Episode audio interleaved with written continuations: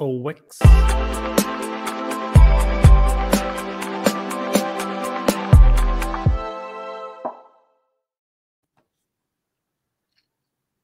Tak, dobrý večer, dámy a pánové, vítám vás u dnešního eh, vysílání o FOMC, o změně úrokových sazeb. Eh, mé jméno je Jiří Tileček a jsem tady eh, v podstatě už standardně, tedy kromě teda prázdnin, kdy jsme byli pryč, ale jinak jsme to tak vždycky vysílali. My v Trojici jsem tady s Honzou Berkou. Ahoj Honzo. Ahoj všem, zdravím vás. A jsem tady také se Štěpánem Hajkem, kolegou. Čau Štěpáne. Ahoj Jirko a zdravím všechny. Super. Tak, máme před sebou nějakou, řekněme, hodinu a půl, protože nebude nás zajímat jenom zveřejnění sazeb, které teda přijde už někdy ve 20 hodin, ale budeme se také zabývat tiskovou konferencí guvernéra Paula, ten začne ve 20.30 takže zase se budeme snažit nějakým způsobem zjistit nějak, nějaké to další pokračování úrok, té měnové politiky americké centrální banky.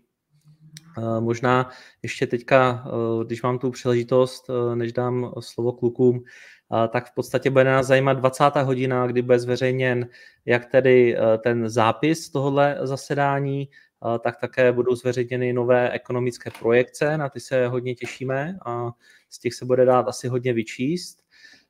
No a zároveň také bude zveřejněný ten dot plot, ten tečkový graf, ve kterém samozřejmě uvidíme také, co se čeká do konce roku. To si myslím, že bude docela zajímavé, případně v tom roce příštím, abychom viděli, jestli se nějak změnila nálada amerických centrálních bankéřů vzhledem k tomu očekávanému poklesu úrokových sazeb Eh, ve Spojených státech eh, v příštím roce.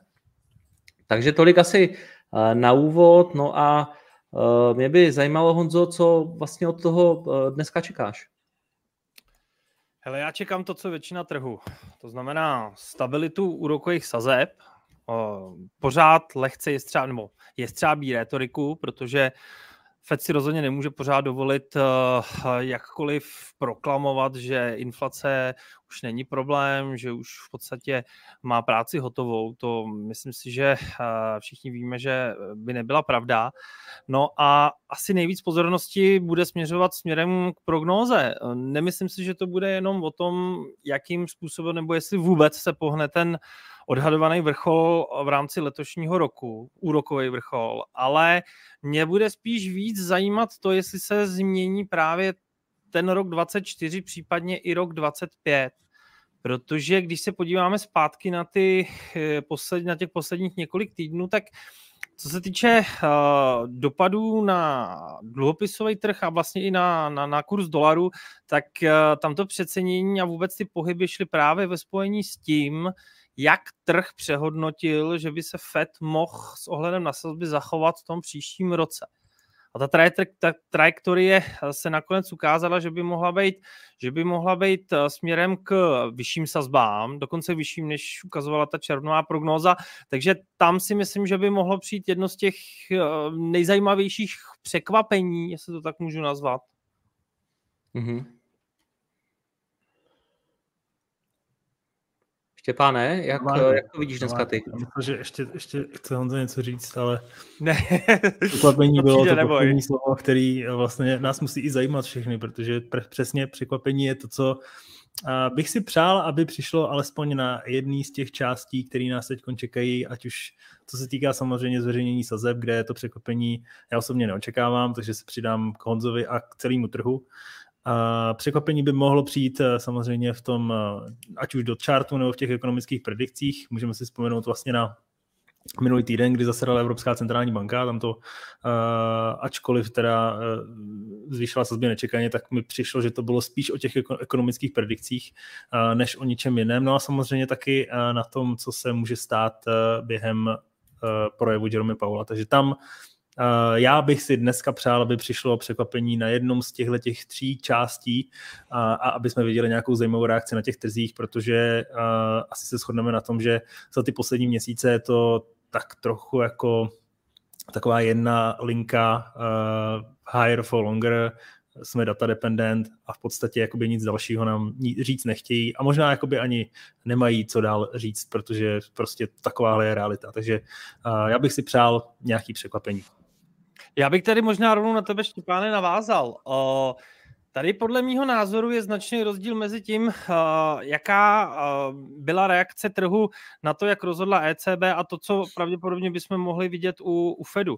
Přece jenom ta kondice americké ekonomiky i s ohledem na veškerý rizika je ve srovnání s Evropou mnohem, mnohem lepší.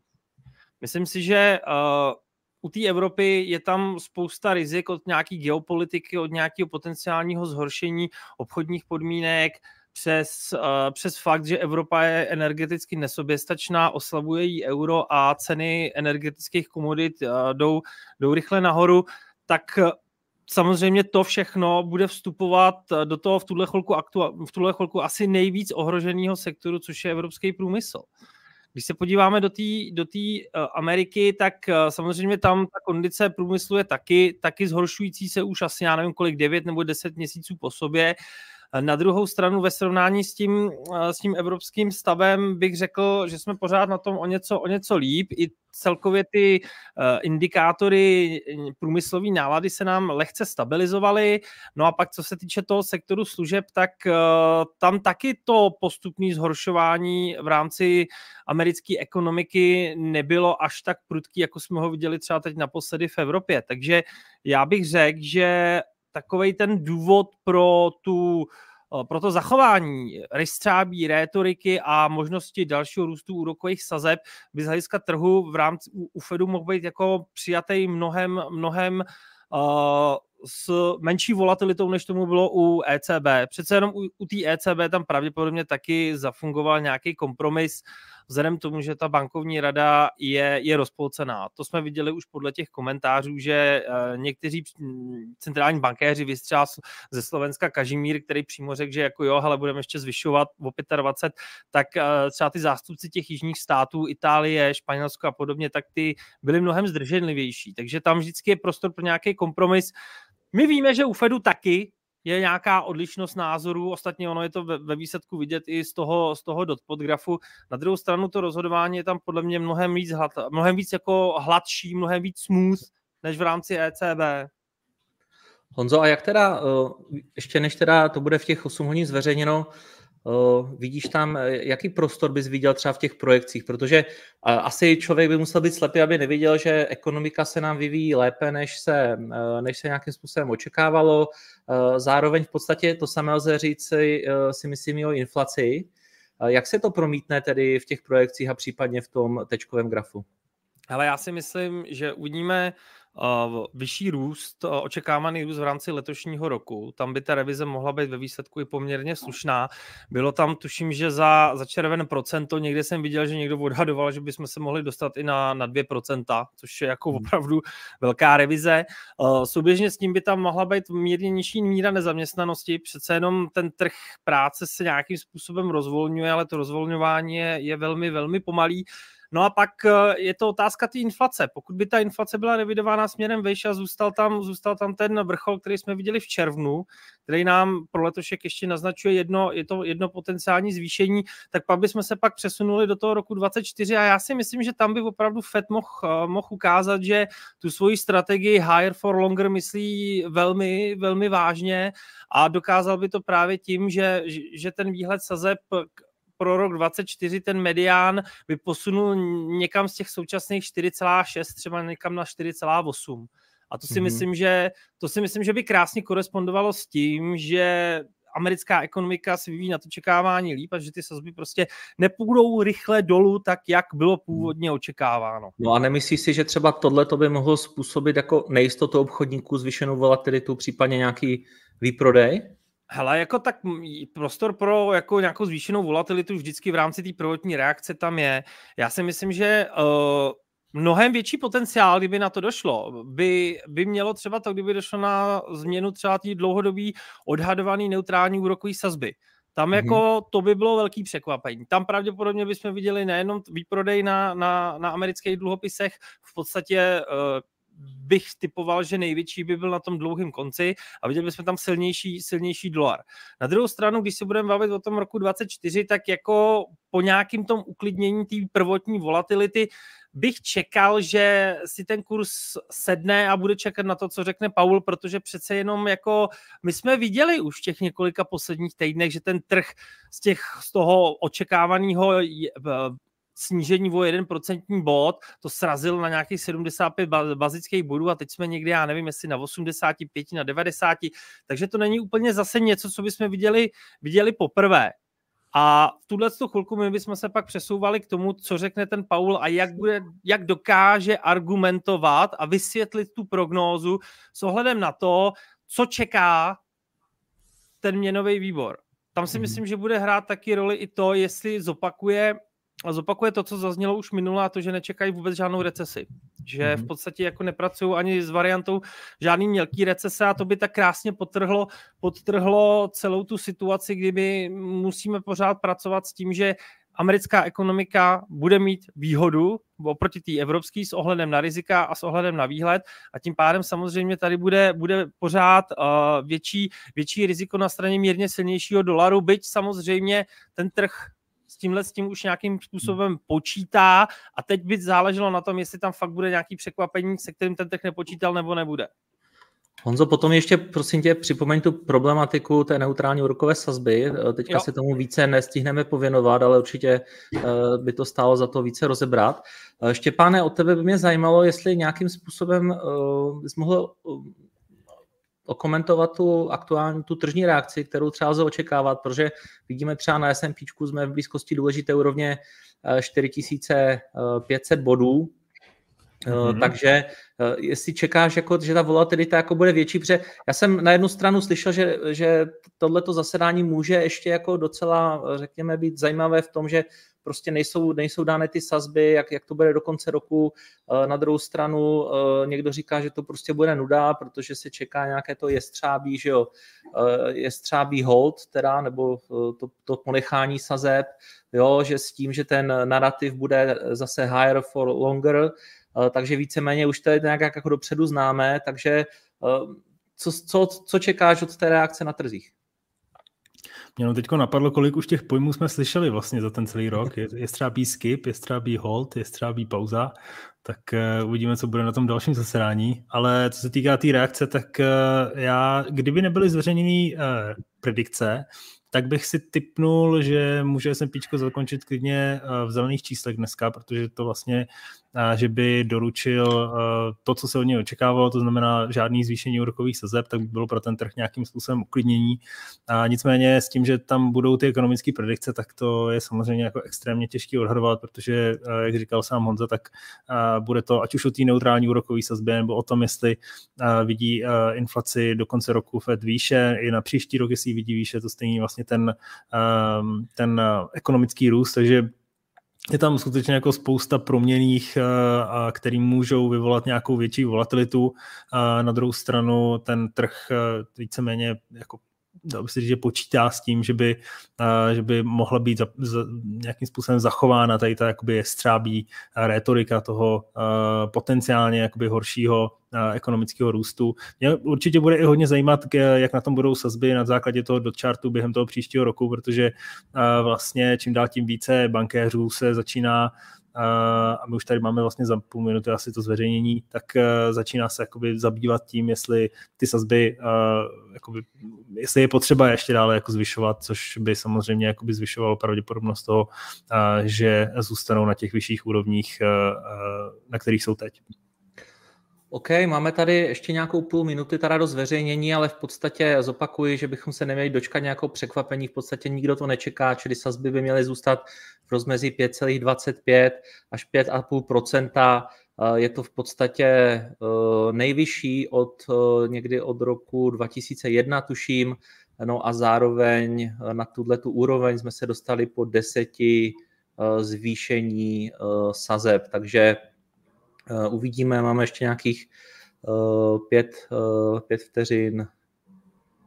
Tak, bez překvapení 5,25 až 5,5, čili o tomhletom to teď aktuálně vůbec nebude. Pojďme se podívat, protože Bloomberg je rychlejší, než my si to tady stihneme otevřít. Takže vidíme no, tady zároveň. Slušný. Tak Honzo, tohle je hodně rychlejší. Už to Aha. tady mám, no, koukám na tu prognózu a musím říct, že tak co se týče růstu, tak eh, revize pro letošní rok směrem nahoru z 1% na 2,1%, pro rok 24 z 1,1 na 1,5 a pro rok 25 jsme zůstali na 1,8. Co se týče míry nezaměstnanosti, tak uh, revize směrem dolů pro letošek ze 4,1 na 3,8, v roce 24 ze 4,5 na 4,1 a v roce 25, tohle je hodně zajímavý, tak 4, ze 4,5 taky na 4,1, takže v podstatě FED tady předpokládá, že my na tom měnově politickém horizontu i včetně teda roku vlastně 26, kdy už má, tady máme nejnovější čísla, zůstaneme na nějaký tý úrovni přirozený míry nezaměstnanosti. Takže jako tam v podstatě ta ekonomika v tomhle ohledu by měla zůstávat na, na, na potenciálu, což krásně potrhuje tu kondici toho, že trh práce je, je v tuhle chvilku historicky, historicky napjatý a to celkový rozvolnění i s ohledem na tu měnovou politiku nebude zas tak extrémně velký, jako bylo očekáváno třeba letos na začátku roku.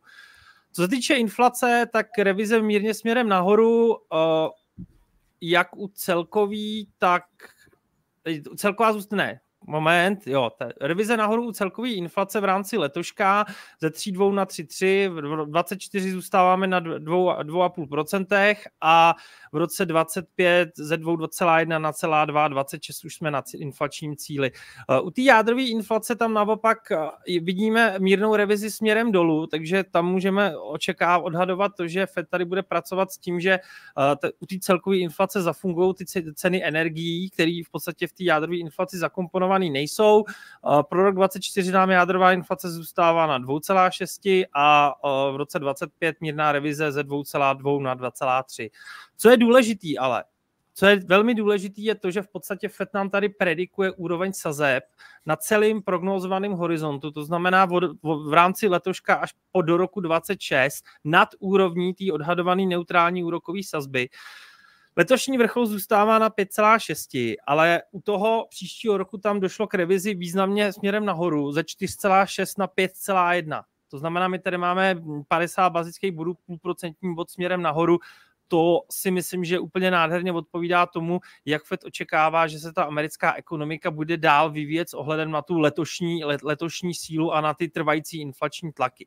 V roce 25 se pak eh, podíváme na 3,9 a v roce 20, 3,9% eh, a v roce 26 eh, bychom se měli dostat na 2,9. Takže v podstatě já mám pocit, že tahle prognóza, kterou tady Fed dneska představil, mluví jasně. Můžeme dát s bohem nulovým úrokovým sazbám, dokud se něco nerozbije a vítejte v období mnohem vyšší inflace, než jsme viděli v posledních 20 letech a tím pádem i v období mnohem vyšších úrokových sazeb. Takže jo, hodně, za mě... hodně silná slova, Honzo, hodně. No, samozřejmě, tak moment, to jsou, to, to jenom tlumočím ten výhled. Nikdo neříká, no, že, no. Že to nemůže dopadnout mnohem hůř. Přece jenom kolikrát v historii se Fedu povedlo, povedlo dosáhnout toho takzvaného soft landingu. V podstatě jenom jednou v roce 94 nebo 95, přičemž v všech ostatních případech vždycky před vypuknutím recese tady byly zmínky o tom, že nějakého soft landingu bude dosaženo. Takže jako nekřičme hop, dokud jsme nepřeskočili, protože přece jenom vidíme, že v americké ekonomice je spousta signálů toho, že dochází ke zpomalování. A teď je otázkou, jak to zpomalování bude, uh, bude silný. Podle toho, co představil Fed, tak tady jako o žádný recesi ani nemůže být uh, vidu, vidu ani slechu. A myslím si, že s ohledem na to, jak se vybíjí ten zbytek, zbytek světa, tak jako rozhodně eurozóna bude mít problém minimálně s ohledem na kurz a e, myslím si, že i s ohledem na kurz to pocítí Japonsko, protože tam ten silný dolar jim začíná dělat poměrně významnou neplechu. Mm-hmm. bych možná doplnil, kolikrát uh, tady ty čísla, nebo tady ta hra čísel v těch ekonomických predikcích reálně uh, ukazovala na to, jak se ekonomika reálně vyvíjela v tom horizontu, anebo jak uh, dopad ve finále, nebo jak nakonec dopadly ve finále úrokové sazby na základě toho, kde byl dot chart. Takže samozřejmě tady to je jenom nějaké očekávání, ve finále to tak nemusí být a my nesmíme, samozřejmě, nesmíme zapomenout na to, že to jsou ty stejní centrální bankéři, kteří se báli zvyšovat úrokové sazby, poté se báli, že sazby nebudou dostatečně vysoko, dneska se bojí, že sazby jsou možná příliš vysoko a že by mohli uh, tu ekonomiku dostat do recese nebo nějakého ekonomického zpomalení. Tady teda z těch čísel vidíme, že tam ten strach jako není, uh, ale samozřejmě ta chuť dál zvyšovat ty sazby asi nebude. Takže se ptám sám sebe samozřejmě, na co se, čeho, čeho se bude bát uh, uh, americká centrální banka příště. Hele, já bych možná tady ještě upozornil, když mluvíme o tom, o tom do, do chartu, jo, tak jako je vidět, že to rozpětí těch jednotlivých názorů je poměrně, poměrně velký. V rámci letoška jako je to, je to už v podstatě je to v podstatě daný, ale už, už v tom příštím roce vlastně de facto vidíme, že ty sazby by tam měly být někde v rozpětí 4,25, 4,5 a eh, ten, ten nejvyšší odhad dokonce pracuje s tím, že bychom se měli dostat na 6%. Jo. Takže jako tam, tam to rozpětí je opravdu, opravdu velký, což si myslím, že samo o sobě jako dost, dost vypovídá, vypovídá o tom, že uh, názorově je ten měnový hmm. výbor poměrně, poměrně jako pestrej ale důležitý je, že prostě tady panuje, panuje schoda na tom, že ty sazby úrokový budou muset být prostě vyšší a bude to pravděpodobně po delší dobu. Takže hmm. jako teď je jenom otázka toho, jestli nedojde na takový ten nejhorší scénář, který by vyžadoval, že ty úrokové sazby budou muset jít ještě vejš a to je prostě situace, kdy vám ten proces dezinflace zamrzne a nedej bože se stane něco, že vám třeba ta inflace zase začne opět růst. To je pořád scénář, který rozhodně nemůžeme, nemůžeme uh, zcela vyloučit. Já bych tady ještě uh, využil teďka toho, že možná ne každý úplně těm tečkám rozumí, uh, takže v podstatě to, co vidíte před sebou, tak uh, je vlastně srovnání té, že toho červnového tečkového grafu a toho aktuálního, pardon, červencového a toho aktuálního dnešního. Ten aktuální dnešní tak je zveřejněn tady, tak je tady zvýrazněn tou žlutou barvou, Eh, ten minulý je tady tou eh, šedou barvou, eh, čili zároveň pro letošní rok vidíme v podstatě, jak říkal Honza, už je to dané, jsme tady v relativně úzkém rozmezí, nicméně vidíme tady zároveň změnu pro příští rok, kdy se nám ty tečky posunuly nahoru a to je v podstatě to, o čem tady Honza, Honza mluvil, že v podstatě ten higher for longer teda když už jsme narazili dneska na ty anglické termíny, tak eh, v podstatě si to myslí více centrálních bankéřů, protože máme tady rozpětí někde od 4,4% pro závěr příštího roku až po nějakých 6,1%. Eh, což, eh, jak je vidět, tak v zásadě je to tady docela, docela velký posun co se týká toho následujícího období, tady už to není tak jasné, eh, nicméně i tady vidíme, eh, řekl bych, určitý, eh, určitý vzestup. Máš ještě, Honzo, něco tak tady k tomuhle? Jak... Tady v podstatě asi, asi nic. Jo. My, pro nás je důležitý, důležitý ten letošní rok a ten příští to jsou takový ty, ty, ty tenory, ty časové rámce, který, který opravdu uh, ten trh bude reflektovat uh, mnohem víc než rok 25 nebo 26, protože přece jenom jako tam už se dostáváme dál a čím delší časový rámec v tomhle tom ohledu, tak tím víc nejistota vlastně de facto on i ten samotný dotplot graf pro ten rok 25 a 26 prostě sám, sám nám říká, hele, těch nejistot je tam extrémně moc, tuhle tu chvilku jako uh, můžeme být hodně nízko, anebo naopak můžeme být hodně vysoko. Co je důležitý, uh, co je důležitý důležitý pak je, že Uh, zůstává většina pro, pro těch 2,5% z toho odhadovaný jestli odha, ohledně tý, u té neutrální úrokové sazby. Na druhou stranu i tam vidíme, že existuje kolik? 1, 2, 3, 4, 5, 6-7 lidí, 6-7 centrálních bankéřů, který v tuhle chvilku mm, si myslí, že by právě tato dlouhodobá a neutrální úroková sazba měla být mnohem výš, Což Honzo, se... možná, promiň, uh, možná ne, ne každý úplně tomuhle, uh, tomuhle rozumí a jak jsem tě upozorňoval uh, na to, že bychom se ještě tomu mohli věnovat, tak jestli bys to mohl vzít nějak od začátku, co to vůbec ta neutrální úroková sazba je a proč jako si teďka jako by měla být zvýšena, nebo uh, co, uh, vysvětli to, prosím. Jo, jo. Hele, odhadovaná neutrální nominální úroková sazba je v podstatě nějaký dlouhodobý odhad toho, kam by měly úrokové sazby centrální banky konvergovat uh, v rámci těch dlouhých časových horizontů. Při této úrokové sazbě je v podstatě ekonomika v rovnováze a nedochází tam k tomu, že by se nějakým způsobem přehřívala, což by vyžadovalo, aby ty úrokové sazby byly naopak vyšší, anebo naopak se nepodchlazuje, což vlastně znamená, že nemusíme snižovat, uh, snižovat úrokové sazby pod, nějaký, tenhle, pod nějakou tu úroveň, kterou nám tady teď FED aktuálně představuje už kolik let na těch 2,5%. To znamená, to znamená, my vycházíme z nějakého přirozeného stavu ekonomiky, který je daný zase jinou sazbou, přirozenou reálnou úrokovou sazbou, která nikterak nesouvisí s tím, jak se, jak se vyvíjí měnová politika. Tahle ta úroková sazba čistě vychází ze struktury ekonomiky, z toho, jak se vyvíjí demografie, z toho, jak se vyvíjí produktivita, z toho, jak jsou firmy ochotní investovat, z toho, jak lidi spoří, jak, jakou mají časovou preferenci. Všechny tyhle ty reální veličiny nedokáže eh, měnová politika v tomhle tom ohledu, ohledu uh, ovlivnit. A to je sazba, která je extrémně nejistá a je reálná. A tuhle sazbu aktuálně Fed odhaduje někde na úrovni 0,5%. Jo? A když tomu přidáme ten stále trvalý inflační cíl na 2%, tak se dostáváme na tu mhm. odhadovanou neutrální úrokovou, neutrální úrokovou sazbu v nominálním vyjádření.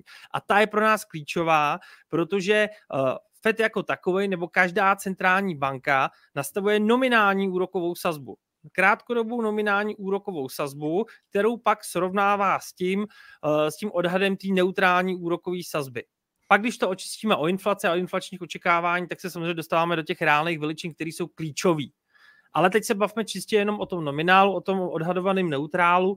No a uh, tam se v tuhle chvilku už poměrně delší dobu spekuluje o tom, jestli přece jenom ta ekonomika se nedostává do situace, kdy jak firmy, tak i ty domácnosti mnohem líp zvládají to, že úrokové sazby už nejsou na nule, ale že jsou někde na úrovni 5%. Že to zase tak extrémně neovlivňuje uh, jejich uh, ochotu spotřebovávat, že to v podstatě nijak, nijak uh, neomezuje, neomezuje firmy od toho, aby třeba nějakým způsobem vydávali nový dluh a ty, a ty dodateční prostředky pak používali, používali třeba i na nějaké investice, když tam víme, že, že v tuhle tu chvilku, co se týče investic, je ten firmní sektor přece jenom jako o něco víc, víc zamrzlé, že ty firmy mají spíš tendenci si vytvářet nějaký kapitálový mm. Polštáře, nějaký likviditní polštáře, pravděpodobně i s ohledem na to, že můžou očekávat, že tam existuje nějaký riziko Eh, toho celkového zpomalení eh, ekonomické ekonomický aktivity. Ale prozatím v tuhle chvilku je vidět, že většina americké centrální banky, toho výboru, který o tom rozhoduje, tak je zajedno, že se tato odhadovaná neutrální úroková sazba nemění a tím pádem prostě pokračujeme v podstatě v tom předpandemickém trendu, kdy už ta úroková sazba odpovídala těm 2,5% a že jsme se přesunuli přes nějaký ten pandemický šok, který s touhletou sazbou teoreticky mohl moh zahejbat ale bylo to velice těžký odhadnout. Přece jenom třeba i samotný FED, když představoval, no, když ještě před pandemí zveřejňoval odhady, odhady ty přirozený reální úrokové sazby, tak s příchodem pandemie s tímhle s tím úplně přestal, protože ten model je extrémně složitý a je potřeba ho samozřejmě nějakým způsobem upravit, když ti přijde takovejhle, takovejhle šok, jako byla ta pandemie. Teď nově ho začal zveřejňovat a pořád je vidět, že jsme zhruba na těch stejných úrovních. To znamená, že ta ekonomika, americká ekonomika uh, se strukturálně až tak nezměnila oproti té pandemické, uh, oproti té situaci, situaci před pandemí. Byť je samozřejmě vidět, že i s ohledem na tu měnovou a fiskální politiku se americká ekonomika výrazně přehřála a skončilo to tou vysokou inflací.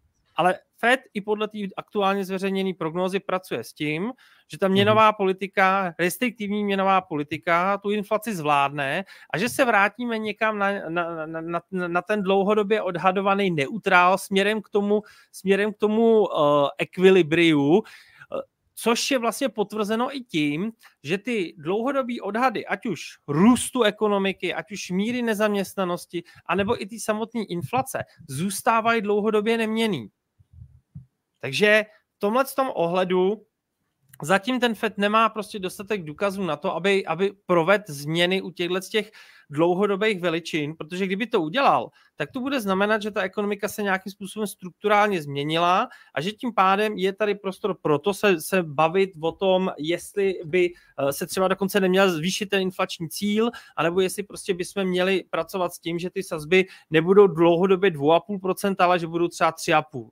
Jo? Těch důkazů tam v tuhle chvilku ještě není, ne, ještě není dostatek, to znamená, vracíme se zpět k tomu předpandemickému uh, stavu, ale to neznamená, že třeba za, za půl roku anebo třeba za rok nezjistíme, že ta situace je úplně jiná a dojde k tomu, že tyhle ty všechny dlouhodobé veličiny budou revidované. Uh, díky. To počkat. Uh, díky moc, Honzo. Já ještě uh se teď budu snažit tady, uh, jsem se chtěl podívat na, na to, co nám říkají uh, trhy ohledně dalšího vývoje úrokových sazeb, nicméně mám tady hodně oken, takže budu to muset nekompromisně nejdřív tady od těch nejstarších pozavírat. A můžeme se na to hned uh, podívat, uh, co se nám změnilo, protože v zásadě uh, ta pravděpodobnost růstu sazeb v tomto roce se ještě před vlastně informacemi z tohohle zasedání, tak se pohybovala někde okolo 30, 30%.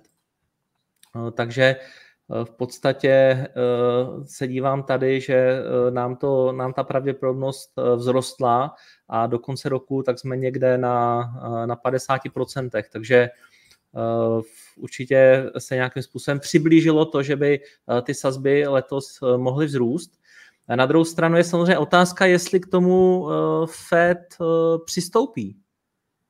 Honzo, jak, eh, jak to vidíš? Jedna věc je samozřejmě, jak to vidí trh, ale zároveň, jestli prostě tady nejsou třeba ta rizika, která se úplně dobře nejsou kvantifikovatelná, jestli, jestli vlastně po tom, co jsme se dneska dozvěděli, tak jako vidíš šanci na to, jakou tu šanci vidíš, že ještě letos ty sazby zrostou?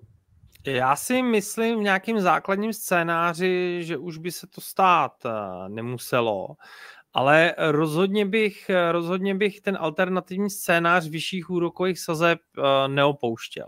V podstatě tohleto samý uslyšíme podle mého názoru i od, eh, od guvernéra Paula, protože Uh, I přesto, že ten proces dezinflace v Americe vidíme u té celkové inflace a vidíme ho vlastně i u té jádrové inflace, tak uh, třeba teď, včera u zveřejněných číslech v Kanadě jsme najednou viděli, že ta inflace ti druhý měsíc ne, že by zase klesla, ale naopak vzrostla.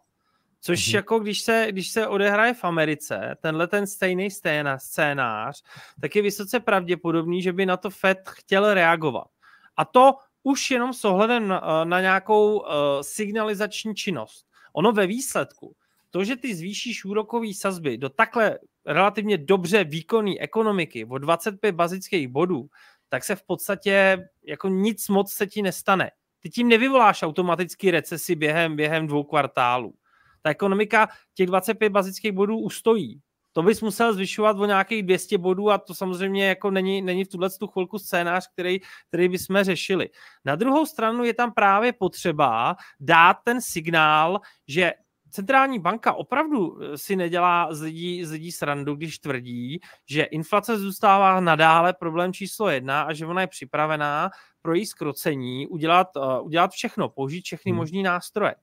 Takže jako jaká, jakýkoliv scénář toho, že by ten proces dezinflace zamrznul, anebo nedej bože by tam opravdu se ukázalo, že ta inflace zase začíná růst, třeba s ohledem na ty ceny pohoných hmot, což je samozřejmě nějaký, vnější, vnější inflační v úzovkách šok, který se ti projeví hlavně u té celkové inflace, ale my víme a viděli jsme, že třeba právě ty ceny pohoných hmot tím můžou spadat do cen, do cen dopravy, což už je složka, kterou najdeme, najdeme v oblasti nebo v rámci té jádrové inflace, která už je jako normálně očištěná o ty volatilní složky potravina a energií.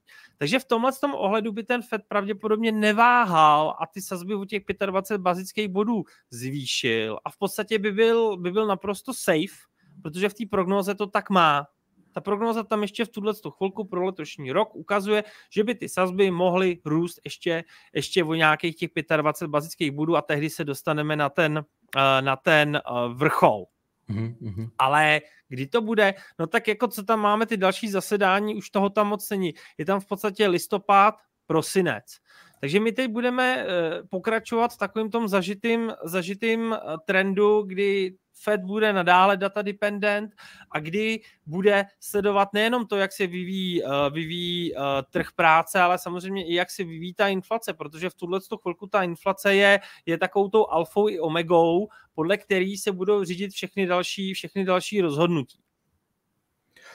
Je, je to pravda samozřejmě, že Jo, máme tady teď aktuálně nějakou situaci, nicméně samozřejmě e, ještě spousta se toho bude měnit, protože máme, bude, bude zveřejněno do toho dalšího zasedání, které tady vlastně vidíme, že bude nám na přelomu e, října a listopadu, tak budeme mít, už známe HDP za třetí kvartál, to už ten první odhad tady bude, asi bude docela dobré to číslo, bude zveřejněna inflace ještě za, vlastně za září, Budeme tady mít eh, statistiky z trhu práce, i když eh, ty už v podstatě v tuto dobu budou starší, nicméně určitě, určitě dát ještě bude víc. Eh, Štěpáne, něco k tomuhle, nebo můžeme se mrknout taky na, na situaci na trzích, jestli zatím ty pohyby, co tady máme, tak nějakým způsobem tě překvapují, nebo jsou v rámci nějakých tvých očekávání? Pro mě to nebylo nějaký zásadní překvapení. Já bych spíš čekal v tom střednědobém horizontu, že ten trh začne vnímat eh, ty špatné zprávy jako špatné zprávy, pokud budou přicházet z té ekonomiky a už to nebude vlastně, že špatné zprávy jsou dobré zprávy pro trhy a obráceně ale samozřejmě uvidíme, jinak tady ten paradigm si myslím, že se v jednu chvíli změní.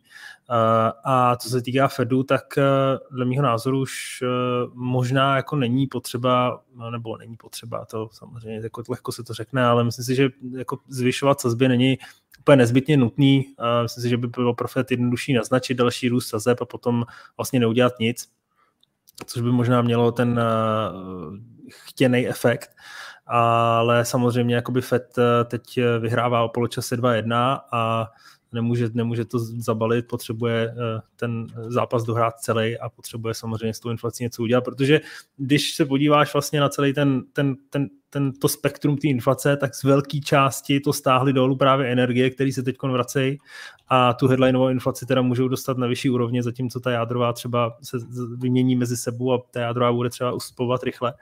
Ale tam se samozřejmě může vyhrát spoustu věcí a proto ty predikce na rok 2025 nebo 2026, tak to jsou vlastně jako, uh, to, to je taková hra čísel, tam vlastně se do té doby se změní takových věcí uh, a samozřejmě, že, že i ten, ta retorika to teď vyšší sazby po delší dobu uh, se pravděpodobně za pár měsíců třeba změní, pokud teda ta ekonomika nebude jako šlapat takovýmhle tempem, což by asi nebyl úplně ten správný, chtěný důsledek eh, té politiky aktuální americké centrální banky. Takže eh, ten eh, ta krátkodobá reakce na těch trzích mi osobně dává smysl, ale osobně bych se nedivil tomu, kdybychom tady viděli něco podobného jako v minulý týden při těch dat o inflaci, kdy vlastně nejdříve přišla vlastně tady šoková reakce toho, kdy ta headlineová inflace, ta hlavní vlastně rostla na to čekávání asi o jeden, o jeden tick a potom vlastně ten trh se zase vrátil k nějakému uh, svýmu jako střednědobému fundamentu, který podporuje vlastně, nebo který je postavený na té uh, silné ekonomice a ta samozřejmě podporuje růst ziskovosti uh, těch amerických korporací, což je ten hlavní katalyzátor ve finále pro akciové trhy. Hele, je to přesně jak to říkáš, jo. Ono přece jenom, když se podíváme na to, jako, jaký jsou očekávání ohledně zisku pro příští rok, jako, tak tam je to celkem pozitivní, jo. Tady jako my v podstatě jsme si prošli nějakou recesí zisku za ten první a druhý kvartál, když to srovnáváme me, me, me, meziročně, ale jako, že by to zase třeba na ten akciový trh mělo nějaký extrémně, extrémně velký dopad, tak to ne a tím pádem, tím pádem, jako když se podíváme na ten extrémně pozitivní výhled pro ten příští rok, tak my tady v podstatě vidíme, že i ty, i ty analytici samotní t, jsou hodně pozitivní a taky v podstatě jako opouštějí jakýkoliv katastrofický, katastrofický scénáře a Uh, jde to ruku v ruce s tím, že uh, trh čeká na to čekávání silně, nebo vidí na to čekávání silnější ekonomiku, odpovídá to opravdu té variantě toho, toho soft landingu a tím pádem my se vlastně de facto dostáváme do situace, kdy tady vidíme jako historicky neúplně ojedinělou, ale zase ne tak, zase ne tak, ne tak jako častou a hlavně dlouhodobě, dlouhodobou situaci, kdy se nám třeba výnosová křivka dostávala, dostávala nahoru v rámci toho nejdelšího konce, kdy nám šly nahoru desetiletý, dvacetiletý a třicetiletý výnosy jsou přece jenom, přece jenom ty výnosy, které jsou v podstatě nejméně ovlivnění, ovlivněný tím aktuálním nastavením měnové politiky a víc reagují na to, jaký je ekonomický výhled. A je tam jako krásně vidět, že opravdu tenhle ten, tenhle ten, uh, ten názor o tom, že ta americká ekonomika bude, bude opravdu se vyvíjet, vyvíjet dobře a že to bude, že to bude uh, pozitivní růst, že tam prostě nebude, nebude žádný žádnej ekonomický propad, slabý ani silný a tím pádem prostě vidíme i, že, že nám tady jde tak ten dlouhý konec směrem nahoru a hmm. Což je zase další důvod, další důvod toho, proč je třeba dolar silnější než euro. A je zajímavý, hodně zajímavý, že třeba technologické akcie tohleto ustávají relativně, relativně jako s klidem. I když je fakt, že ty pohyby, které jsme tam viděli v posledních dnech, tak eh, byly ve srovnání s tím, co se dělo loni jako eh, nic.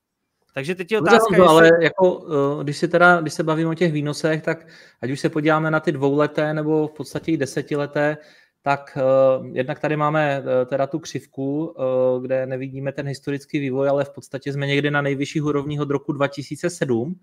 A mě by zajímalo, co, jak, jako co můžou znamenat ty vysoké výnosy třeba pro ty uh, akciové trhy, jestli, jestli to třeba není ta brzda, která prostě zamezí třeba nějakým alespoň krátkodobým ziskům na, na akcích. Tady my si musíme rozdělit to, jestli se chceme bavit o úrovních, anebo o nějakým flow, nebo o nějakým posunu.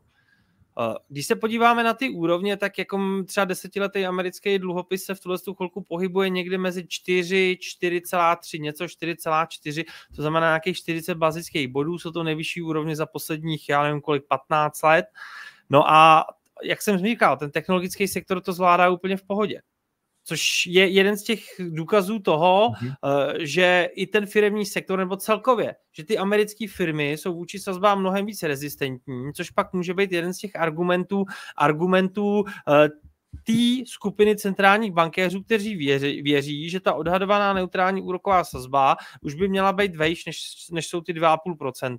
Ale to mm-hmm. se bavíme o těch úrovních. Když bychom byli svědky toho, že se tady vrátí růst eh, na úrovni 10-20 bazických bodů na, tý, na tom dlouhém konci úrokové křivky v jednom dni, jako jsme to viděli během eh, loňského roku, když jsme byli v té nejagresivnější fázi zvyšování úrokových sazeb, tak to by situace by byla úplně jiná. Jo, tuhle tu chvilku, kdy my, se, kdy, kdy my tady máme takový relativně, relativně hladký, posun směrem vzhůru, byť samozřejmě jsme se dostali na, na nejvyšší úrovně od toho roku, já nevím, 0,7 nebo kolik 0,8, tak pořád to pro ty firmy nepředstavuje žádný extrémně velký problém. Pořád hmm. je vidět, že ten trh věří, že v tuhle tu chvilku tyhle ty dlouhodobý úrokový sazby například pro ten technologický sektor nebudou představovat nějaký problém. Jenže Ono to taky může souviset s tím, že naprostá většina těchto těch firm, která je závislá hlavně na tom dlouhodobém financování, využila situace z roku 20 a 21, kdy ty sazby byly extrémně nízký.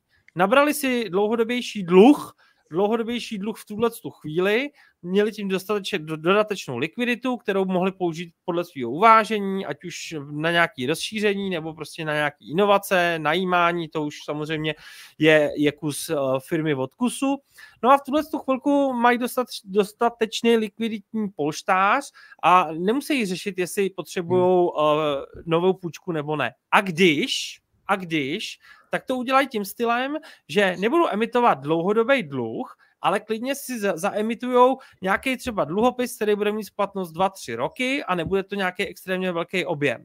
Celkově ty úrokové výdaje, ty čistý úrokové výdaje se jim sice mírně zvýší, protože přece jenom jako ty dvouletý a tříletý splatnosti jsou, jsou, teď, jsou teď vlastně de facto vrchol té výnosové křivky, ale na druhou stranu díky tomu nabranému dluhu v rámci těch předchozích let, kdy ty sazby byly na nule, v čistým vyjádření ty úrokové výdaje zase, zase tolik nevzrostou.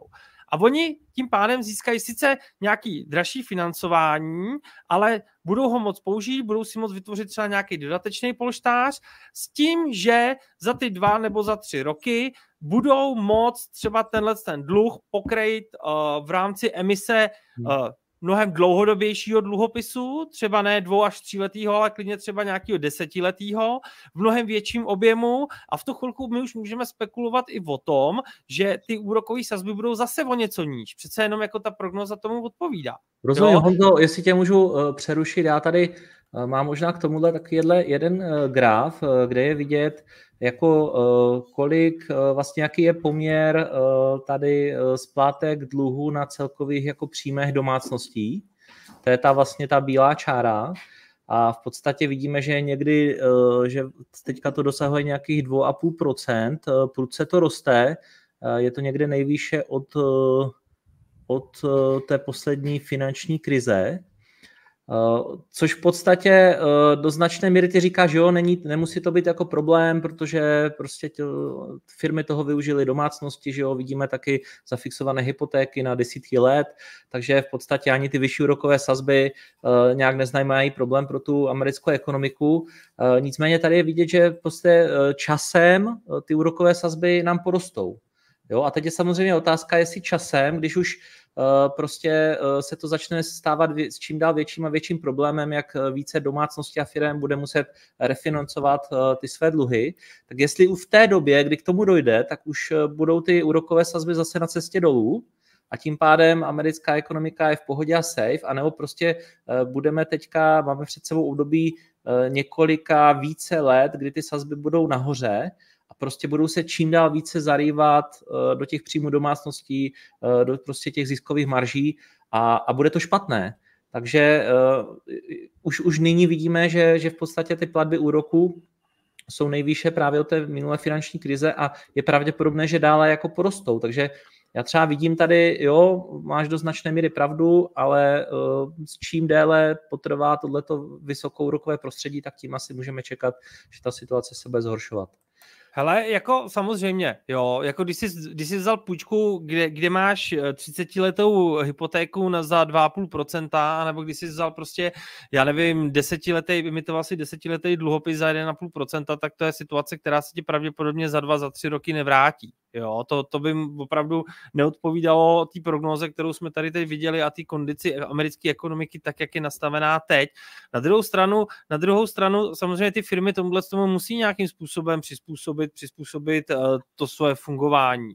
Jo, tady jako nemůžeme, nemůžeme, nemůžeme předpokládat, že nemůžeme předpokládat, že, se, že, že ty firmy prostě nebudou chtít, nebudou zefektivňovat, že nebudou, že nebudou prostě se snažit, snažit tu svoji výrobu srazit, srazit nákladově na nižší hodnoty a, a buď, to, buď to se tím udržet konkurenceschopnost s ohledem na marže, nebo prostě, nebo prostě nějakým způsobem se tomuhle tomu úrokovému prostředí, eh, prostředí přizpůsobit. Jo? Tohle, tohle je prostě neustálej, neustálej proces, který který uh, se bude primárně odvíjet od toho, jak moc silná bude ta ekonomika, jak moc bude silná poptávka po tom zboží nebo po těch službách, co ty firmy vyrábějí. A pokud mm-hmm. nebude, a pokud se budou muset potýkat právě s tím problémem těch eh, vyšších úrokových nákladů, pak samozřejmě už jako tam bude problém někde jinde.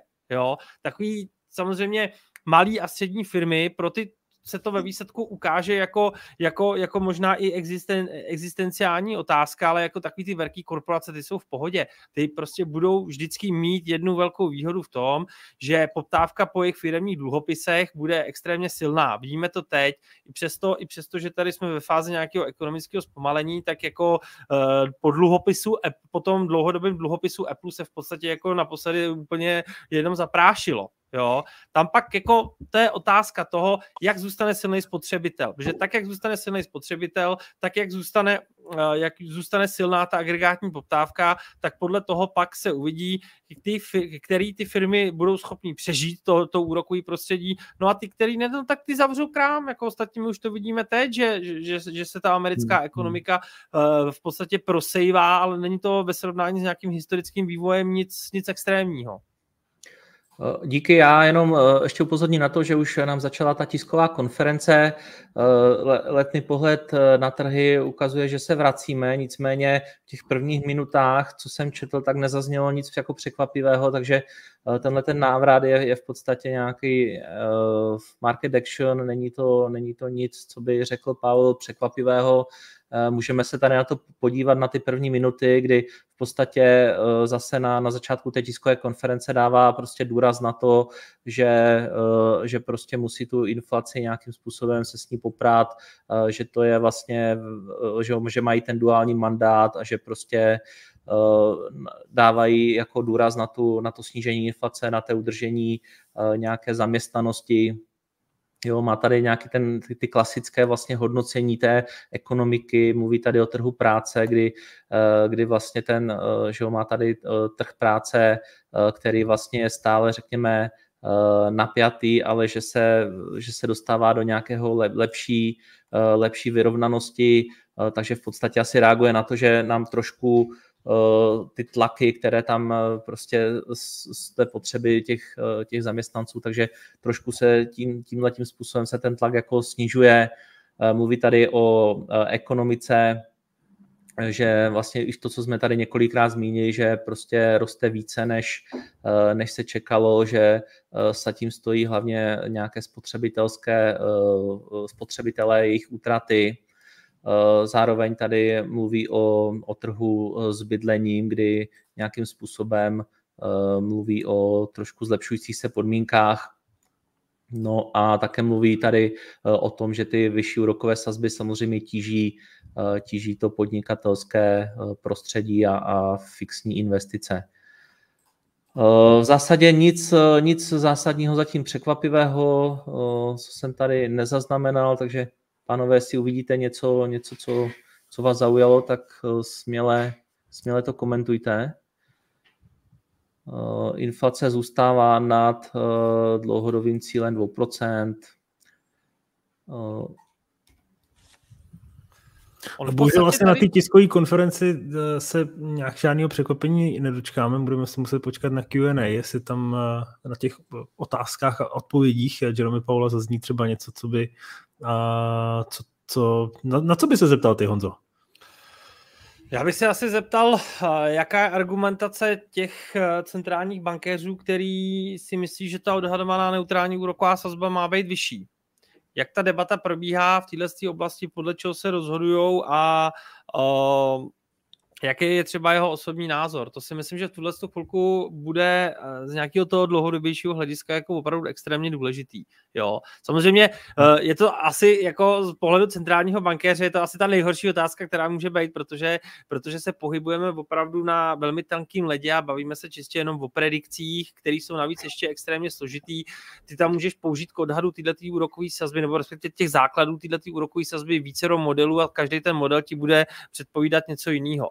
Eh, nad rámec toho ona ta odhadovaná neutrální úroková sazba může být i dlouhodobá, může být i krátkodobá. On na tohle vydával, uh, vydával zajímavý články někdy na začátku srpna už New Yorkský Fed a tam krásně, krásně uh, demonstroval, že teda ty dlouhodobí odhadovaný neutrální sazby, sazby ty, ta, ta její úroveň, ta zůstává nezměněná, ale že ta krátkodobá která může být ovlivněna faktorama, jako je třeba nějaká extrémně expanzivní fiskální politika, což by tak odpovídalo tomu, co jsme viděli v Americe, tak ta výraz šla výrazně nahoru. Ale v rámci toho rozhodování centrální banky jako takový bude vždycky, vždycky hrát eh, důležitější, důležitější roli nějaký ten dlouhodobější výhled, ke kterému ty se snažíš vrátit a snažíš se k němu vrátit tím stylem, že upravuješ ty, ty sazby podle toho, jestli se ta americká ekonomika eh, přehřívá nebo jestli se, jestli se ochlazuje. Takže mě by určitě zajímalo, uh, zajímalo uh, tohle a pak bych se asi i zeptal, zeptal na to, jestli nějakým způsobem uh, nemají v plánu upravovat to dosavadní vedení kvantitativního utahování, protože přece jenom jako tenhle ten nástroj má potenciál na to, aby výrazně přispěl k tomu, že se utáhnou měnové politické podmínky, protože Eh, kdyby třeba došlo na to, že se FED rozhodne k tomu příjmu od prodej dluhopisů, tak tím pádem eh, by ta výnosová křivka zažila, zažila podle mě poměrně rychlej, rychlej výprodej, což by bylo dobrý, protože by to ty měnové politické podmínky utáhlo. Zase na druhou stranu ten dluhopisový trh v Americe je pořád relativně dost křehký.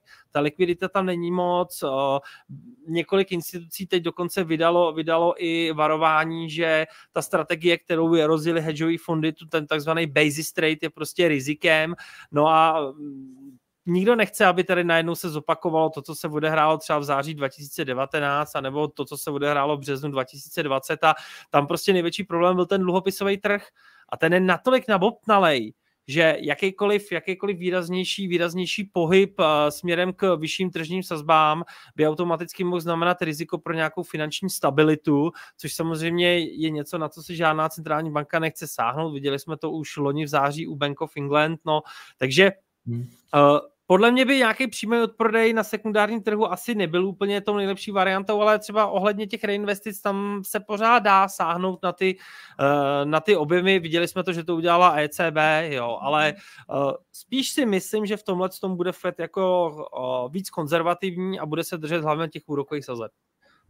Už nám začaly, řekl bych, docela rekordně brzo Eh, to je právě ten Q&A, eh, otázky novinářů, takže už možná se dočkáme nějakých zajímavějších eh, postřehů, jinak za mě prostě ta, to, co tady ten Pavel za těch 9 minut, co se tady zveřejnilo, ty základní myšlenky, tak v podstatě mi tam nic nepřišlo zajímavého, to, co by nějak jako nezaznělo, nebo něco překvapivého, Eh, takže uvidíme eh, na Q&A, jestli se novináři budou ptát zajímavě. Eh, každopádně docela, dívám se tady od, od Vlastimila docela taky zajímavý jako dotaz, se kterým jako vlastně chce to i trošku jako popřemýšlet.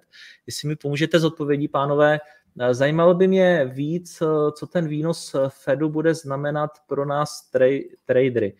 Překládám si to tak, že v podstatě, jestliže teda sazby budou na vyšších úrovních delší dobu, tak co to znamená pro obchodníky na trzích? Eh, napadá tě něco, Štěpáne, Honzo případně? Jak by se na tohle dalo odpovědět? Tak Dražší tradery, financování. Záleží, záleží uh, co jste za tradera, no, jaký máte horizont. Uh, Jasně, ale jestli jako volatilita je jako vyšší, nebo spíše třeba traderů se to uh, třeba až tak uh, nebude týkat a spíše pro nějaké dlouhodobější obchodníky, tak já si troufám tvrdit, že eh, ten výnos bezprostředně a ta jeho, ať bych řekl, trajektorie, nebo vlastně eh, to tempo, jakým on se dostává na ty vyšší úrovně, třeba výnos se, ze státních dluhopisů, což samozřejmě je navázaný, ať už třeba o tom, jak tady mluvil Honza, o té likviditě, která tam je, nebo spíš někde třeba není ta poptávka tak vysoká, samozřejmě tohle to má potom uh, vliv na ten výnos, tak tohle to, kdybychom se dostali velmi rychle na nějakou vysokou úroveň, tak asi bude mít dopad třeba na na nějakou krátkodobou volatilitu, ať už na americkém dolaru, nebo vlastně i nějaký dlouhodobý trendy, tohle to bude určovat určitě na tom, kam se bude pohybovat americký dolar, a samozřejmě i na zlato a potenciálně třeba technologický akciový indexy, ale hmm. z toho dlouhodobého hlediska samozřejmě výnosy, čím, vejš, čím výše jsou po delší dobu, tak samozřejmě všechno je to o nějaké duraci, takže o tom, že každý měsíc se bude muset někdo zase, zase za, za, zadlužit za vyšší sazbu a samozřejmě čím výše jsou, nebo čím déle jsou ty sazby na těch vyšších úrovních, tak tím více je tady těch, ať už subjektů, společností, korporací, nebo těch domácností a tím větší samozřejmě tohle to může být problém, pokud by ta ekonomika začala zpomalovat a ty mzdy šly s níže, nebo ta, ta spotřeba a ten trh práce šel níže, níže s tím, takže Uh, takže tak, ale nevím, jestli pro tradery samozřejmě záleží, co jste za tradera, no. Uh, jestli, jestli krátkodobý nebo dlouhodobý, tam je docela zásadní rozdíl potom. Každopádně, jestli, můžu... máte, uh, jestli máte ještě nějaké dotazy, tak uh, určitě je pište a budeme se jim snažit věnovat. A teď už předávám ti slovo, Honzo. Já si myslím tady, jako já sice nejsem trader, jo, ale tak eh, když se na to podívám úplně selským rozumem, tak jako z nějakého krátkodobého hlediska eh, je pro tradera určitě vždycky zajímavý eh, to, kde je vyšší volatilita. To si myslím, že jako taková ta imminent reaction, to jsme, to jsme krásně viděli. Na druhou stranu, co se týče třeba nějaký volatility, kterou vidíme na devizovém trhu, nebo co se týče nějakého toho dluhopisového trhu, tak ve srovnání s tím loňským rokem jsme se dostali na výrazně nižší úrovně. Přece jenom jako vždycky ta volatilita bude extrémně vysoká v době, kdy, kdy jdou sazby nahoru a zvlášť, když jdou nahoru tak rychle, jako šli loni. Teď jsme ve fázi, kdy už ta měnová politika je v podstatě jenom o nějakým jemným mladění a odpovídá tomu, odpovídá i tomu ta, ta, ta, ta situace volatility. V podstatě de facto to vidíme i na tom VIXu. Ten VIX, jako pokud, pokud, pokud vím, jako, tak není na žádných extrémních, uh, extrémních uh, úrovních.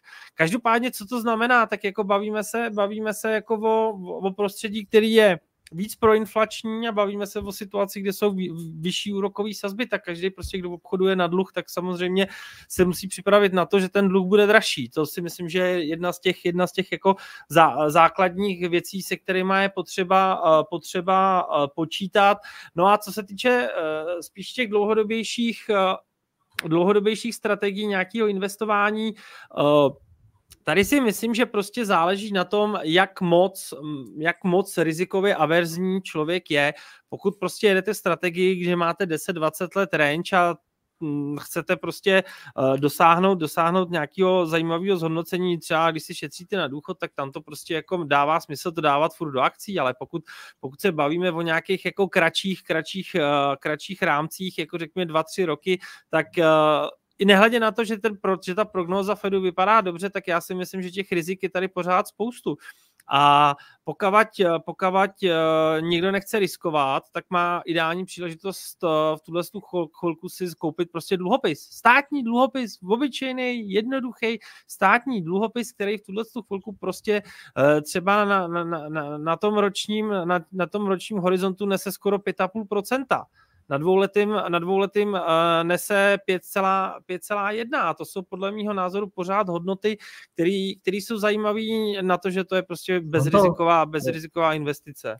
Jo, jo, určitě máš pravdu, ale když to třeba srovnáš se, se spořícím účtem, tak jako proč jít do dluhopisu a, a nemít to na, spoříku, na spořáku, případně na nějakém termíňáku?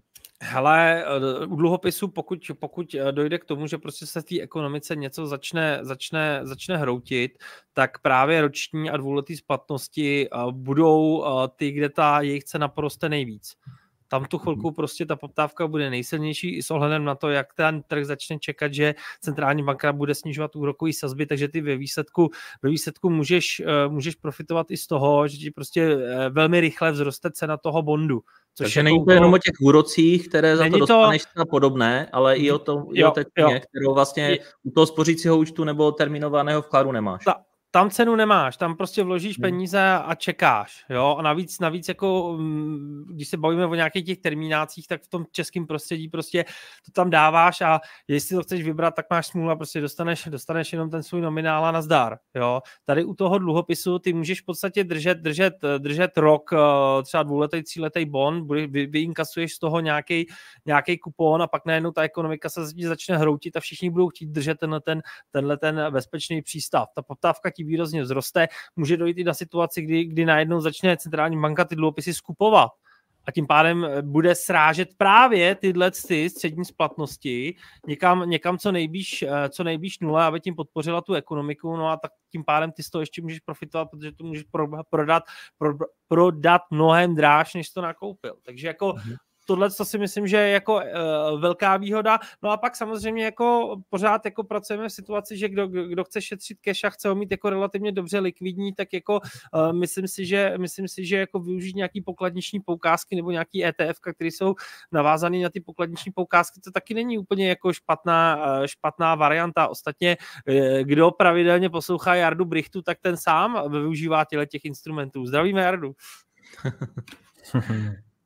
Jasně. Eh, no, eh, tady nám v podstatě eh, nějakým způsobem pokračuje ty, ty dotazy, ale pořád jsem úplně nezaznamenal něco, co by jako bylo úplně zásadního. Každopádně je, je vidět, že v podstatě sice nezaznívají nové věci, ale jsou opakovány ty staré, na nich dáván jako větší a větší důraz. Čili v podstatě Pavel se snaží eh, nějak pracovat eh, jako s tím, aby, aby si trhy mysleli, že v podstatě ten boj s inflací se daří, ale ještě je příliš brzo na to, aby, aby jsme mohli říct tak, jako zvítězili jsme nad ní a že prostě bude záviset na těch přicházejících datech a že v zásadě neexistují nějaké jako velké rozpory mezi těmi americkými centrálními bankéři, o tom jsme vlastně už taky tady s Honzou se dneska bavili, a je tady vlastně, ta poslední zmínka je taky o té neutrální úrokové sazbě, čili v podstatě, chápu to tady Honzo správně, že, že Pavel říká, že, že ta neutrální úroková sazba je vlastně aktuálně výš, než jsme byli zvyklí. Tady Hele, já si totiž myslím, že tady přesně on to zmiňuje v souvislosti s tím, že, že i tuhle tu neutrální úrokovou sazbu musíme, musíme rozlišovat v rámci krátkodobého období a v rámci dlouhodobého. V tom mm-hmm. krátkodobém prostě jako jsme evidentně vejš a může za to třeba ta expanzivní fiskální politika. Na druhou stranu vždycky, vždycky, vždycky eh, pro tu centrální banku bude, bude důležitý, aby viděla, jestli na jakém potenciálu pracuje ta ekonomika, jestli se ta ekonomika nějakým způsobem neposunula k tomu, že eh, v rámci využití výrobních faktorů práce, půda, kapitál prostě není schopna vytvářet mnohem větší výstup než předtím. Pokud ano, pokud tam došlo k nějaký tyhle strukturální změně, například díky tomu nějaký nový technologie, nějaký nový, eh, nějaký vyšší produktivitě, nějaký jako extrémně velký změně, která prostě ti posune tu ekonomiku o level vejš, tak tedy se můžeme bavit o tom, že ta ekonomika bude operovat i na nějakým dlouhodobě vyšší neutrální úrokový sazbě. To ale tam v tuhle chvilku Fed evidentně nevidí. Vidí tam jenom prostě nějaký krátkodobý odskok, u kterého zatím v tuhle chvilku bude dál předpokládat, že odezní a že se ta ekonomika bude vracet na ten úroveň toho potenciálního produktu, který je podle té aktuální prognózy hmm. na úrovni 1,8% při nějaký přirozený míry, nezam, přirozený míře nezaměstnanosti, která odpovídá 4%, odpovídá tomu nadále trvajícímu inflačnímu cíli a odpovídá i tomu uh, té neutrální úrokové sazby na úrovni 2,5%. Takže to je, to je celý ten příběh.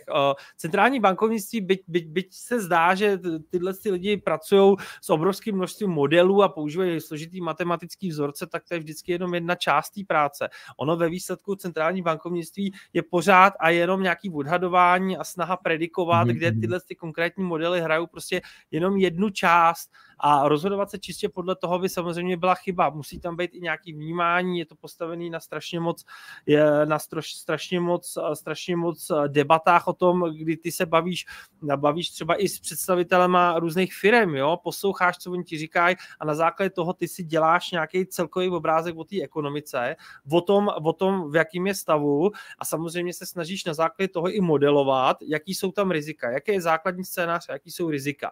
Tuhle chvilku Fed ti říká jasně dobře, tak jako my jsme to evidentně ustáli, zatím to vypadá, že ten soft landing tady by mohl být dosažený, ale zase na druhou stranu prostě eh, já ty růžový brýle v tuhle chvilku jako rozhodně nemám těch náznaků toho, že to zpomalení tady je, je prostě strašně moc, ať už jsou to ty, na tu spory, co jsem zmiňoval, ať už je to samozřejmě i ten fakt, že ty firmy jsou mnohem méně ochotné investovat, že si raději tvoří nějaký prostě likviditní poštář, který můžou použít v situaci, kdy to bude potřeba. Banky samozřejmě taky omezují úvěrování, banky nabírají likviditu a teď je otázka, budou tu likviditu používat k tomu, eh, k tomu, aby nějakým způsobem třeba rozinvestovali, anebo si naopak tu likviditu nechají na to, aby vytvářeli opravní položky, protože čekají, že tady dojde ke nějakému zhoršení, zhoršení uh, schopnosti splácet u těch svých dlužníků, což by samozřejmě pro ně znamenalo ztrátu a na tuhle ztrátu oni musí být připravený právě skrze tu tvorbu opravných položek. Jo? Pak jsou tady ty mhm. marže, ty marže klesají. Proč ti klesají marže? Marže ti budou klesat v situaci, kdy ty uvidíš, že prostě ta poptávka je slabší a kdy ty uh, kdy ty prostě se té poptávce snažíš nějakým způsobem přizpůsobit. Můžeš si je nechat, můžeš to řešit skrze osekávání nákladů, tím, že třeba budeš propouštět, ale to zatím evidentně ty firmy nechtějí, protože měli tu možnost díky té silné agregátní poptávce, která tady vznikla, uh, vznikla po pandemii, díky expanzivní měnové a fiskální politice, tak byli schopni si ty marže, eh, marže, marže posunout vejš a ty spotřebitelé s tím byli v pohodě, takže tím pádem v podstatě jako oni de facto reflektovali tu sílu té agregátní poptávky, no ale tati teď zpomaluje. No a samozřejmě začneš si ty marže snižovat, snižovat, abys prostě jako nepřišel o zákazníky, nešli ti, nešli ti k někomu jinému, kdo, kdo, kdo, ty marže si sníží, sníží o něco víc než ty, ale to taky nejde do nekonečna. A pak nezapomínejme na tom, že pořád, i když se bavíme o největší ekonomice světa, tak uh, jako ona, ona taky funguje v rámci nějakých interakcí s, s, tím, s těma ostatníma ekonomikama a tam jako těch rizik je poměrně dost. Jo? Bavili mm-hmm. jsme se mhm. o Evropě, nesmíme zapomínat třeba na to, co se děje v Číně. Ta Čína v tuhle chvilku sice na to není ještě extrémně hrozně, přece jenom nevidíme tam nějakou, nějaký, nějaký extrémní propad, ale prostě je tam nějaký dlouhodobější opět strukturální problém. A myslím si, že to byla dokonce i Jelenová nebo některý, některý představitelé prostě velkých amerických firm a ty jasně říkali, hele, v situaci, kdy prostě se dostane do problému čínská ekonomika, tak to stoprocentně pocítíme i my. Takže pořád těch rizik tam je, eh, rizik je tam poměrně, poměrně velká, eh, velká spousta a uh, nikde není dáno, že toho soft landingu bude dosaženo. Já bych jako pořád pracoval prostě někde vzadu v hlavě s tím, že máme za sebou jeden z nejagresivnějších procesů zvyšování úrokových sazeb a že by byl obrovský maštaštejk, aby se mm. opravdu povedl ten soft landing tak, jako představuje Fed teď v tuhle chvilku.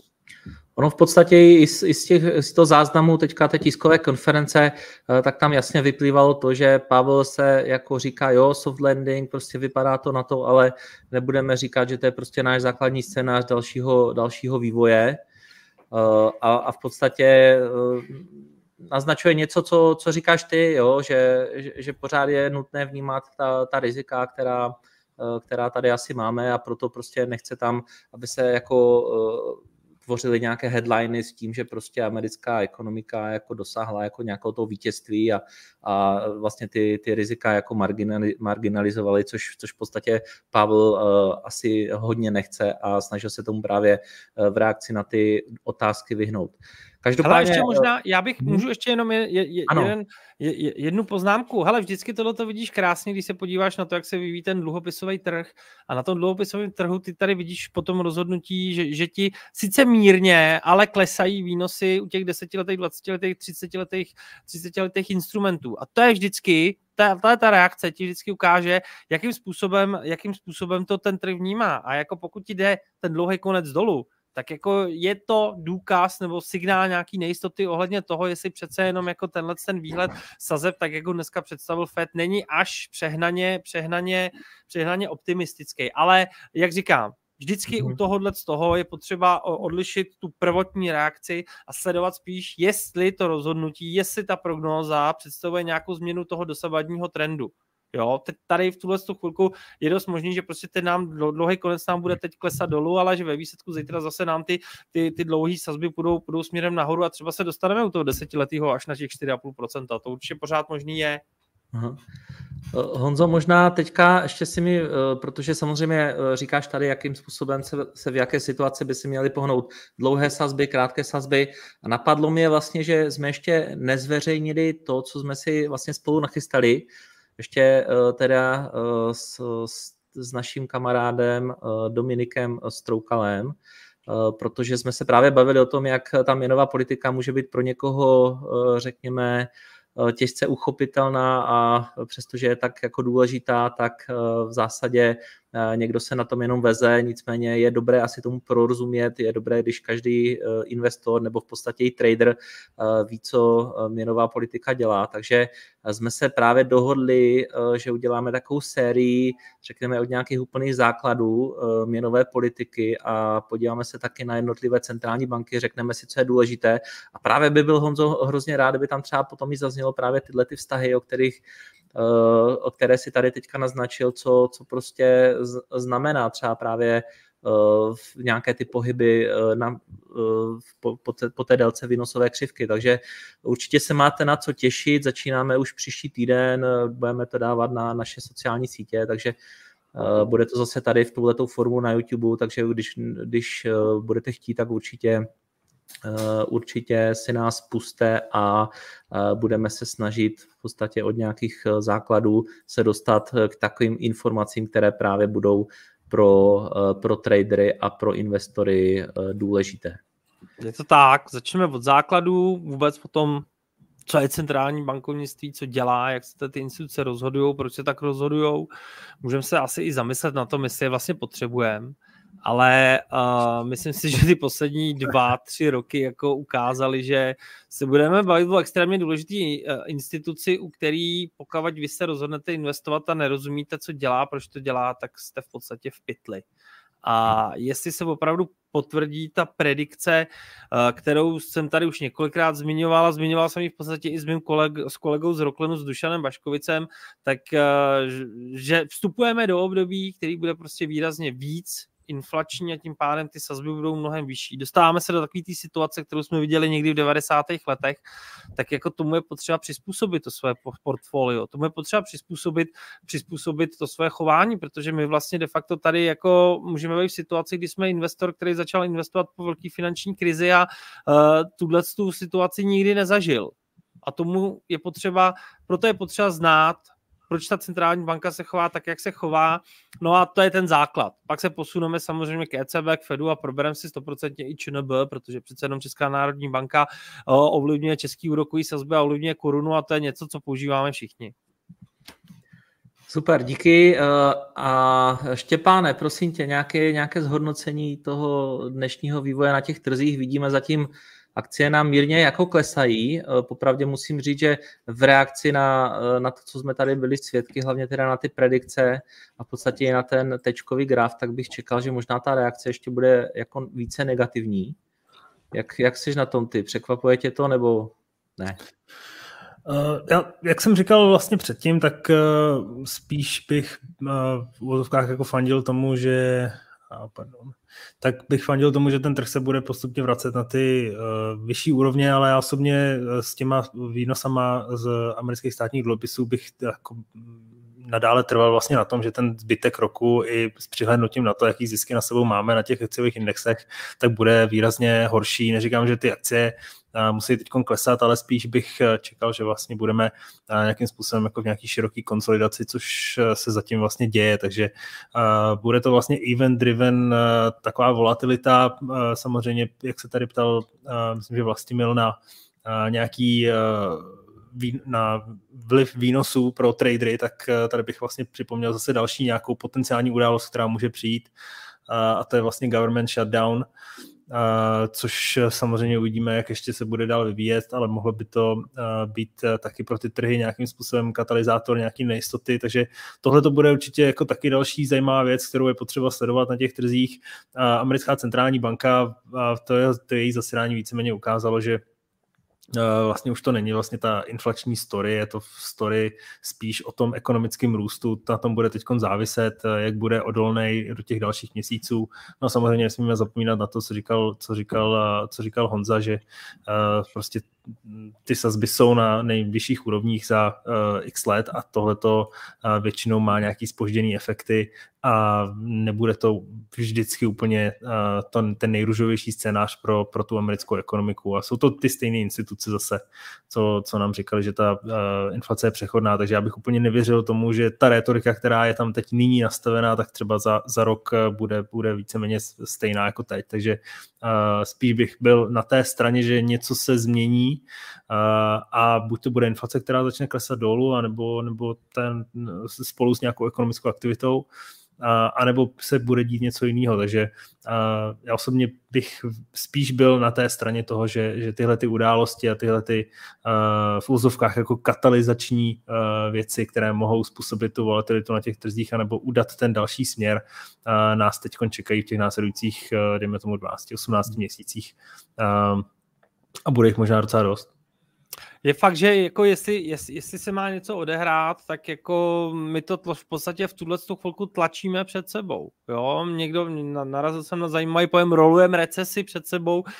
Původně ty odhady, že ho pracovali, že že už recese eh, v americké ekonomice přijde někdy na přelomu první, druhé poloviny letošního roku, no a teď jako jestli, jestli se něco odehraje, jestli opravdu veškeré ty faktory, které už tady zazněly a které poukazují na, na to, že ta ekonomika zpomaluje a teď bude otázkou, jak moc zpomalí, tak to bude otázka toho příštího roku. Jo, tady si myslím, že eh, ta prosincová prognóza bude v tomhle ohledu hodně zajímavá, protože tam si myslím, že, to, že FED už bude moc eh, mnohem víc operovat s tím, jestli ty sazby půjdou dolů a jak půjdou dolů. Tuhle chvilku hmm. si to ještě prostě nemůže dovolit.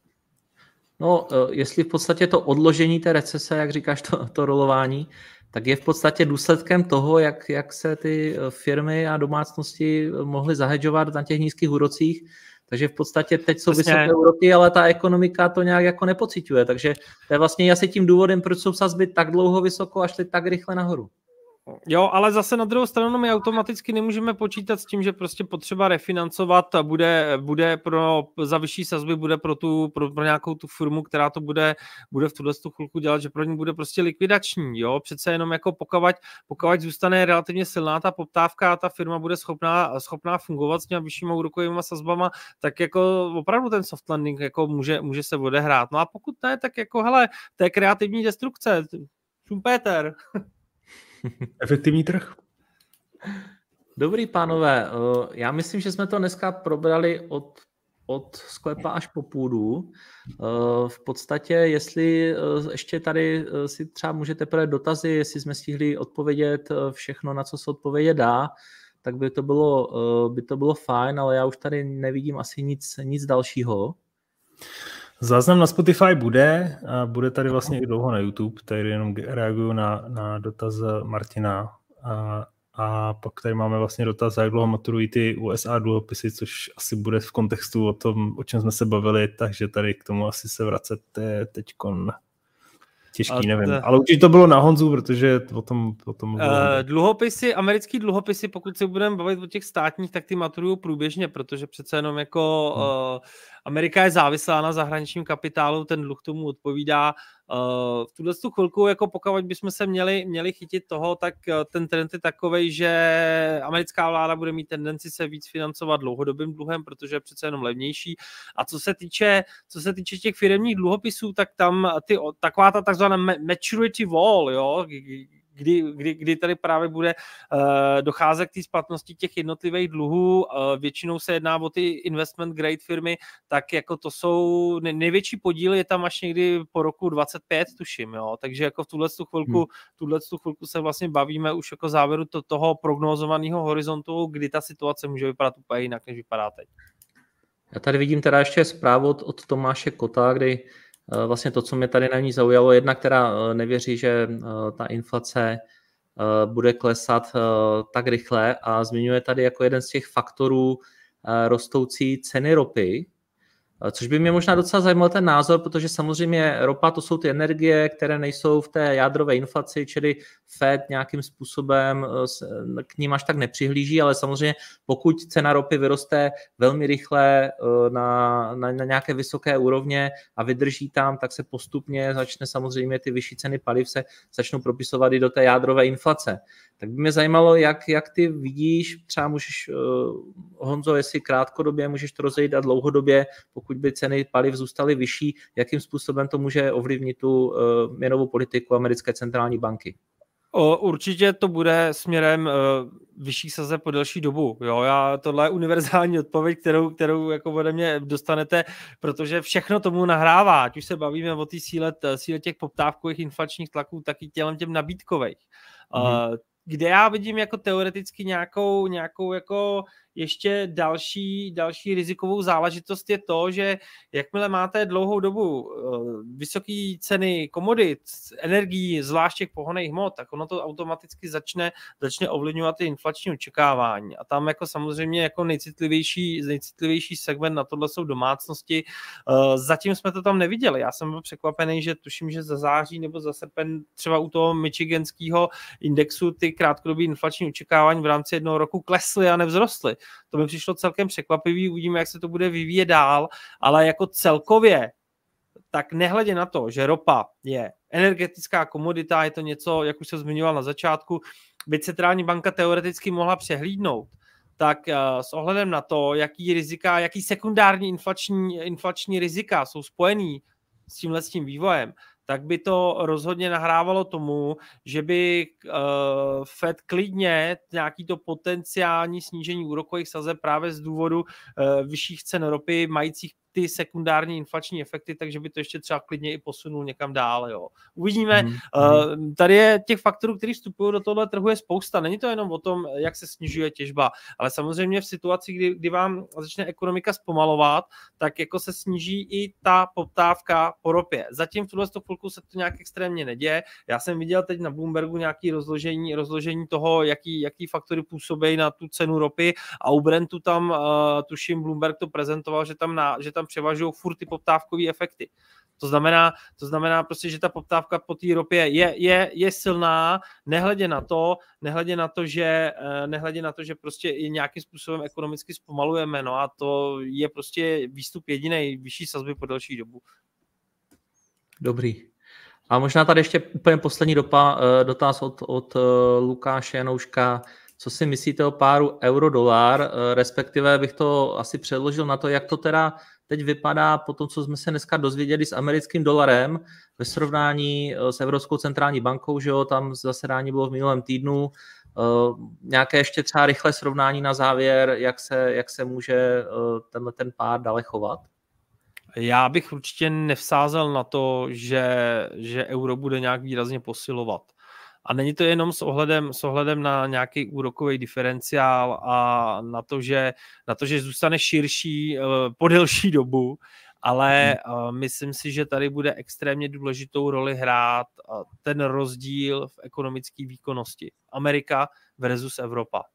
A, a myslím si, že když to vezmu prostě kolem a kolem, tak uh, i s ohledem třeba na to, jak efektivní transmise měnové politiky je v Americe a jak je v Evropě, tak u té Evropy tam prostě rizika nějakého toho tvrdšího přistání prostě vyznívají, vyznívá mnohem, mnohem uh, s větší pravděpodobností než, uh, než právě v Americe což je, což je něco, co prostě bude nahrávat silnějšímu dolaru. A jako ale když se na ten graf podíváme z nějakého dlouhodobějšího hlediska, tak zase jako my se nepohybujeme na nějakých extrémech, my tam máme v podstatě nějaký takovej, takovej kanál někde 1.05 eh, spodní hranice a nějakých těch 1.12 byl ten vrchol, jo, takže jako já v tuhle tu chvilku bych sledoval právě tu spodní hranici tohohle z toho, tohohle z toho kanálu s ohledem na to, na, na tu rozdílnost té ekonomické výkonnosti. A pokud by mělo dojít k nějakému proražení, kdy se ten dolar dostane na ještě silnější hodnoty, tak si myslím, že už by to musela být situace, kdy ten, kdy ten,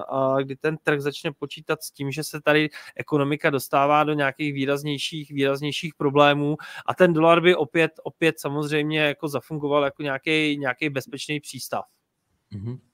Štěpáne, vidíš to podobně, anebo trošku jinak? Já bych doplnil asi jenom to, že dolar má teď za sebou asi 8 nebo 9 týdnů zisku, a což už samo o sobě jako řada spekulantů tady bude nějakým způsobem uh, vybízena k nějakému krátkodobému výběru, alespoň krátkodobému výběru nějakých rychlých zisků. A jinak eh, souhlasím víceméně s tím, co říkal Honza, protože ten fundament pro ten dolar je, eh, je teď eh, hodně stabilní. Ve finále i Amerika je vlastně největší vývozce nebo největší exportér ropy, takže vlastně musíte kupovat americký dolar. Issuance těch bondů tak je obrovská, taky zase poptávka po americkém dolaru. Ale samozřejmě já osobně bych třeba očekával někdy dejme to ke konci roku nebo po tady tom období, který je teď někdy od toho měsíce srpna na těch rizikových aktivech lehce nervózní, tak bych očekával třeba ke konci roku, že by se mohla zase zvednout trochu ta nebo že by mohla klesnout ta riziková averse, zase by se trošku přeš, přeš, předala ta chuť do toho a, rizikového kapitálu a, tohle by mohlo potenciálně třeba ten dolar, dolar oslabit spolu třeba s tou klesající inflací, která by mohla třeba stáhnout i ty výnosy, takže mírně, jo, takže se bavíme o nějaký jako korekci, ale zatím ten, ten trend na tom americkém dolaru si myslím, že by neměl být nějak extra porušený.